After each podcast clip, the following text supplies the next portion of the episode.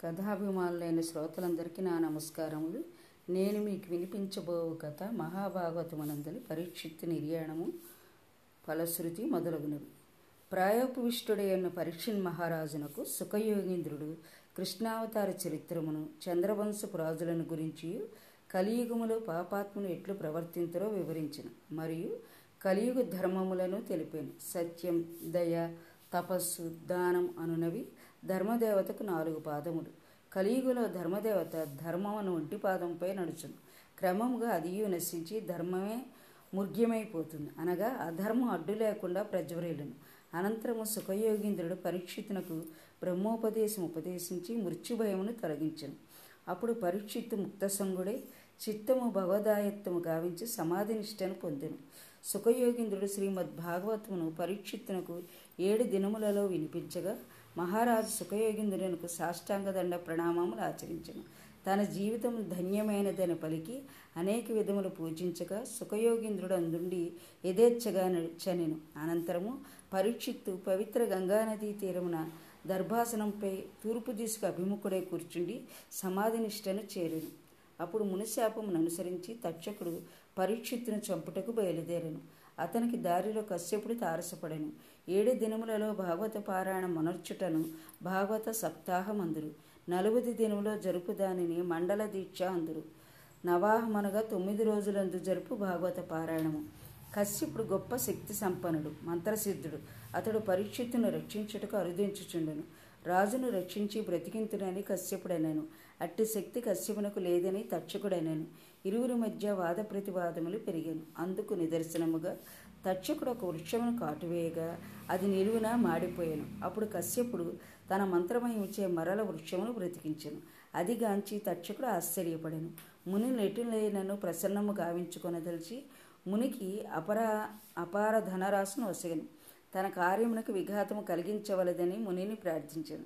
అటుపిమ్మడ తక్షకుడు కపట బ్రాహ్మణ వేషముతో పరీక్షణ్ మహారాజు వద్దకు అరుదించను. అతని వెంట మరికొందరు బ్రాహ్మణులు కూడా వచ్చిరి. పరీక్షిత్తు వారలను తన చెంతకు వచ్చుటకు అనుమతించను. వారి మోసమును రాజు గ్రహింపజాలడేయను బ్రాహ్మణులు పరీక్షితునకు కొన్ని నిమ్మ పండ్లనిచ్చిరి. పరీక్షిత్తు ఒక పండు వాసన చూశాను పండులో దాగి ఉన్న తక్షకుడు సర్పరూపమున వచ్చి రాజును కాటువేశాను వెంటనే రాజు మరణించుటయు రాజర్షి శరీరం విషాగ్నిలో దగ్ధమోటయు రెండు చర్యలు క్షణకాలంలో జరిగను. అందున్న వారెల్లరూ ఆశ్చర్యచకితులేరి. ఆ సన్నివేశము గాంచిన ముల్లోకవాసులు ఆహాకారములు చేర్చి అబ్బురు మందిరి దివిజులు దేవదుందుములు మ్రోగించెను. పరీక్షిత్ కుమారుడు జనమేజయుడు తన తండ్రి పాము కాటుచే మరణించినాడని తెలిసి ఆగ్రహించి లోకములో సర్పవంశం అంతరింపచేయుదునని ప్రతినపూనెను వెంటనే మునులను వేదవిధులైన భూసురులను రావించి సర్పయాగం ప్రారంభించను.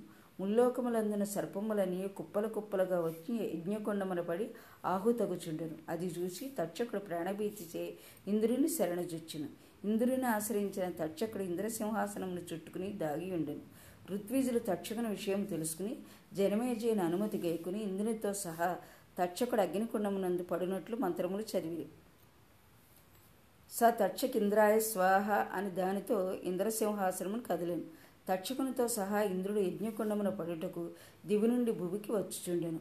మహోపద్రవము జరుగునున్నదని దేవతలు భయమందిరి. అంతటా దేవత గురువకు బృహస్పతి వేగముగా అచ్చడికి వరుదించి యజ్ఞమును తక్షణమే నిలుపుజేసి జరుగునున్న దారుణముని నివారించవలసినదిగా హితము పలికెను.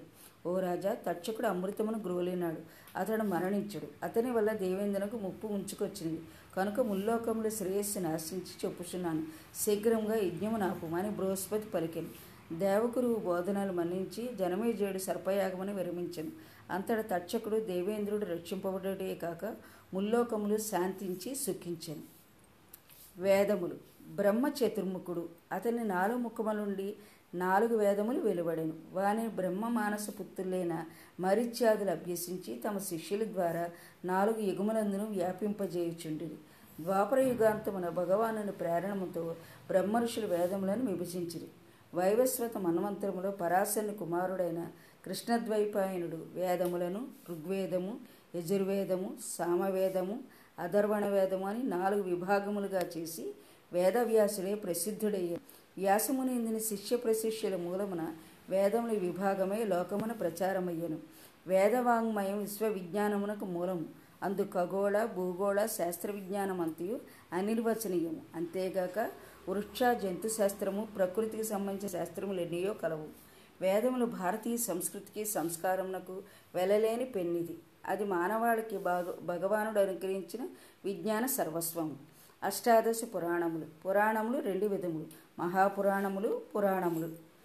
మహాపురాణములు లక్షణములు. ప్రపంచం సృష్టి విసర్గం వృత్తి రక్షణం మన్వంతరం వంశం వంశానుచరితం విరోధం హేతుశ్రేమను పది లక్షణములతో కూడి ఉండును. పురాణములు లక్షణములు. సర్గం విసర్గం వంశం మన్వంతరం వంశానుచరితం అని ఐదు లక్షణములు కలిగి ఉండును. మహాపురాణములు పదినెనిమిది.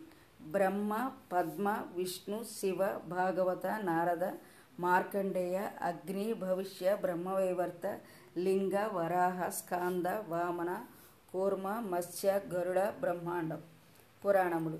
ఉపపురాణములు పదినెనిమిది. సనత్కుమార నారసింహ శివ ధర్మ ధౌర్వాస నారదీయ కపిల మానవ ఔస ఔసనన బ్రహ్మాండ వారుణ కాళిక లైంగ సాంబ సౌద సౌర పారాసర మారీచ భార్గవ. భాగవత పురాణమును తొలుత శ్రీ మహావిష్ణువు తన నాభి కమలమందున్న బ్రహ్మకు బోధించను. దానిని వ్యాసమునీంద్రుడు వ్యాప్తి గావించను. ఈ పురాణమందు ఆది మధ్యాంతరహితుడైనట్టి విష్ణు కథలు వివరింపబడెను. అంతేగాక భక్తి వైరాగ్యతత్వం బోధించడి కథలు అనేకములున్నవి. సర్వ వేదాంత సారము శ్రీమద్భాగవతము. సర్వమత సమన్వయ సారము శ్రీమద్భాగవతము. వ్యాసమహర్షి వ్యాస మహర్షి మహాభారతమునందు పదునెనిమిది సంఖ్యకు విశిష్ట ప్రాముఖ్యతను వివరించినాడు. కురుక్షేత్ర మహాసంగ్రామములో ఇరుపక్షములందు పాల్గొనిన సైనికుల బలముల వివరములు. కౌరవ పక్షం పదకొండు అక్షోహిణీయులు పాండవ పక్షము ఏడు అక్షోహిణీయులు మొత్తం పద్దెనిమిది అక్షోహిణీయులు వ్యాసపురాణములు పద్దెనిమిది. ఉపపురాణములు పద్దెనిమిది. భగవద్గీతములోని అధ్యాయములు పద్దెనిమిది. మహాభారతమునందలి పర్వములు పద్దెనిమిది. భారత యుద్ధమును జరిగిన దినములు పద్దెనిమిది. సైనిక బలం యొక్క సంఖ్య పద్దెనిమిది అక్షోహిణీయులు అక్షోహిణీయులలోని కాల్బలము పద్దెనిమిది ఆ కాల్బలము అశ్వబలము పద్దెనిమిది రథములు పద్దెనిమిది గజములు పద్దెనిమిది కృతయుగము పద్దెనిమిది వేల సంవత్సరాలు త్రేతాయుగము పద్దెనిమిది వేల సంవత్సరాలు కలియుగము తొమ్మిది వేల సంవత్సరములు.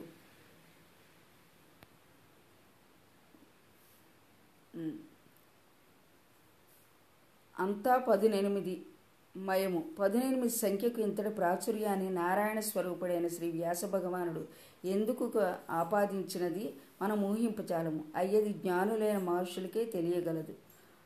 అంటే కృతయుగం పద్దెనిమిది త్రేతాయుగం పద్దెనిమిది ద్వాపరయుగం పద్దెనిమిది కలియుగం మాత్రం తొమ్మిది వేల సంవత్సరములట.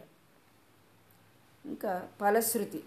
శ్రీమద్ భాగవత పురాణ మహిమను వర్ణించడం సహస్రముఖుడైన ఆదిశేషునికి కూడా తరము కాదని పెద్దల అభిప్రాయం. భాగవతము విన్నవారికి భక్తి జ్ఞాన వైరాగ్యములు కలుగును. అంతేకాక వారిని ఆవరించిన శోకము మోహము నశించును. అజ్ఞానాంధకారము తొలగి జ్ఞానజ్యోతి ప్రకాశించును. అనివృ అనిర్వచనీయమైన ఆనందానుభూతి కలుగును. భాగవతమును పన్నెండు స్కందములు పద్దెనిమిది వేల శ్లోకములతో వ్యాస భగవానుడు రచించను. అందు ప్రధానంగా శ్రీ మహావిష్ణువు యొక్క దివ్య అవతార విశేషములను లీలా వినోదములను మధురాతి మధురముగా మనోరంజకముగా వర్ణించబడను.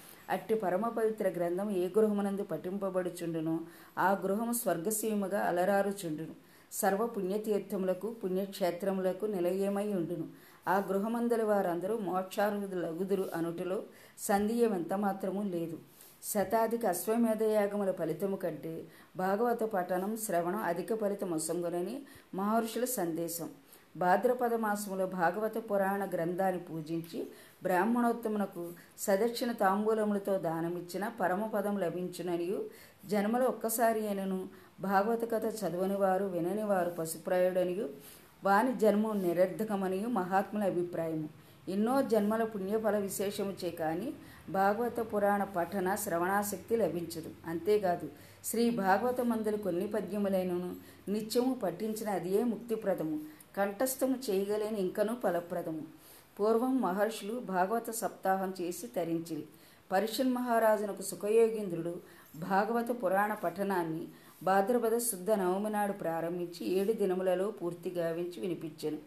గోకర్ణుడు ఆషాఢ శుద్ధ నవమి నాడు భాగవత పఠనాన్ని ప్రారంభించగా దుందుకారి శ్రవణం చేశాం శనక సనందనాది మహర్షులు నారదమునిందునకు ఏడు దినములలో భాగవతముని వినిపించింది ఈ భాగవత సప్తాహము కార్తీక శుద్ధ నవమి నాడు ప్రారంభమయ్యను.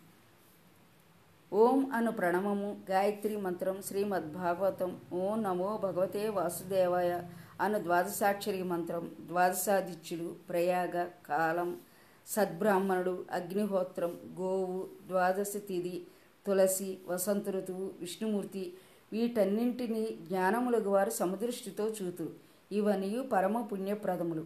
వ్రత దాన తీర్థయాత్రల వలన పొందలేని ఫలం ఒక్క భాగవత పఠనం వల్ల ప్రాప్తించను. శ్రీమద్ భాగవతము శ్రీ మహావిష్ణువుకు అత్యంత ప్రీతిదాయకమైనది. భక్తి జ్ఞాన మోక్ష ప్రతిపాదితమైన శ్రీమద్ భాగవతమునకు మించిన మోక్షదాయకమైనది వేరొకటి లేదు. ముజ్జగములందునూ లేదు. ఇది ముమ్మాటికి నిత్య సత్యము. పురాణములు మహర్షులు మానవాళికి అందించిన మహత్తర సంపద. వాటిని రక్షించుకొనడము ప్రతి ఒక్కరి కర్తవ్యం. సర్వే జనా సుఖినో భవంతు. మంగళాచరణం. మంగళం కౌశలేంద్రాయ మహనీయ గుణాత్మని చక్రవర్తి తనూజాయ సార్వభౌమాయ మంగళం. కళ్యాణార్భుత గాత్రాయ కామితార్థప్రదాయిని శ్రీమద్ వెంకటనాథాయ శ్రీనివాసాయ మంగళం. అసతోమా సద్గమయ తమసోమా జ్యోతిర్గమయ మృత్యోర్మ అమృతంగమయ. ఓం శాంతి శాంతి శాంతి స్వస్తి ప్రజాభ్యాం పరిపాలయంతాం న్యాయేన మార్గేణ మహీమహీసాం గోబ్రాహ్మణేభ్య శుభమస్తు నిత్యం లోకా సమస్త సుఖినో భవంతు. కాయేన వాచ మనసేంద్రియర్వ బుద్ధాత్మన ప్రకృతే స్వభావత్. కరోమయుత్ సకలం పరస్మే శ్రీమన్నారాయణేతి సమర్పయామి. సర్వం శ్రీకృష్ణార్పణమస్తు. ఓం శాంతి శాంతి శాంతి. నా కథ శాంతం విన్నందుకు మీకు నా ధన్యవాదములు.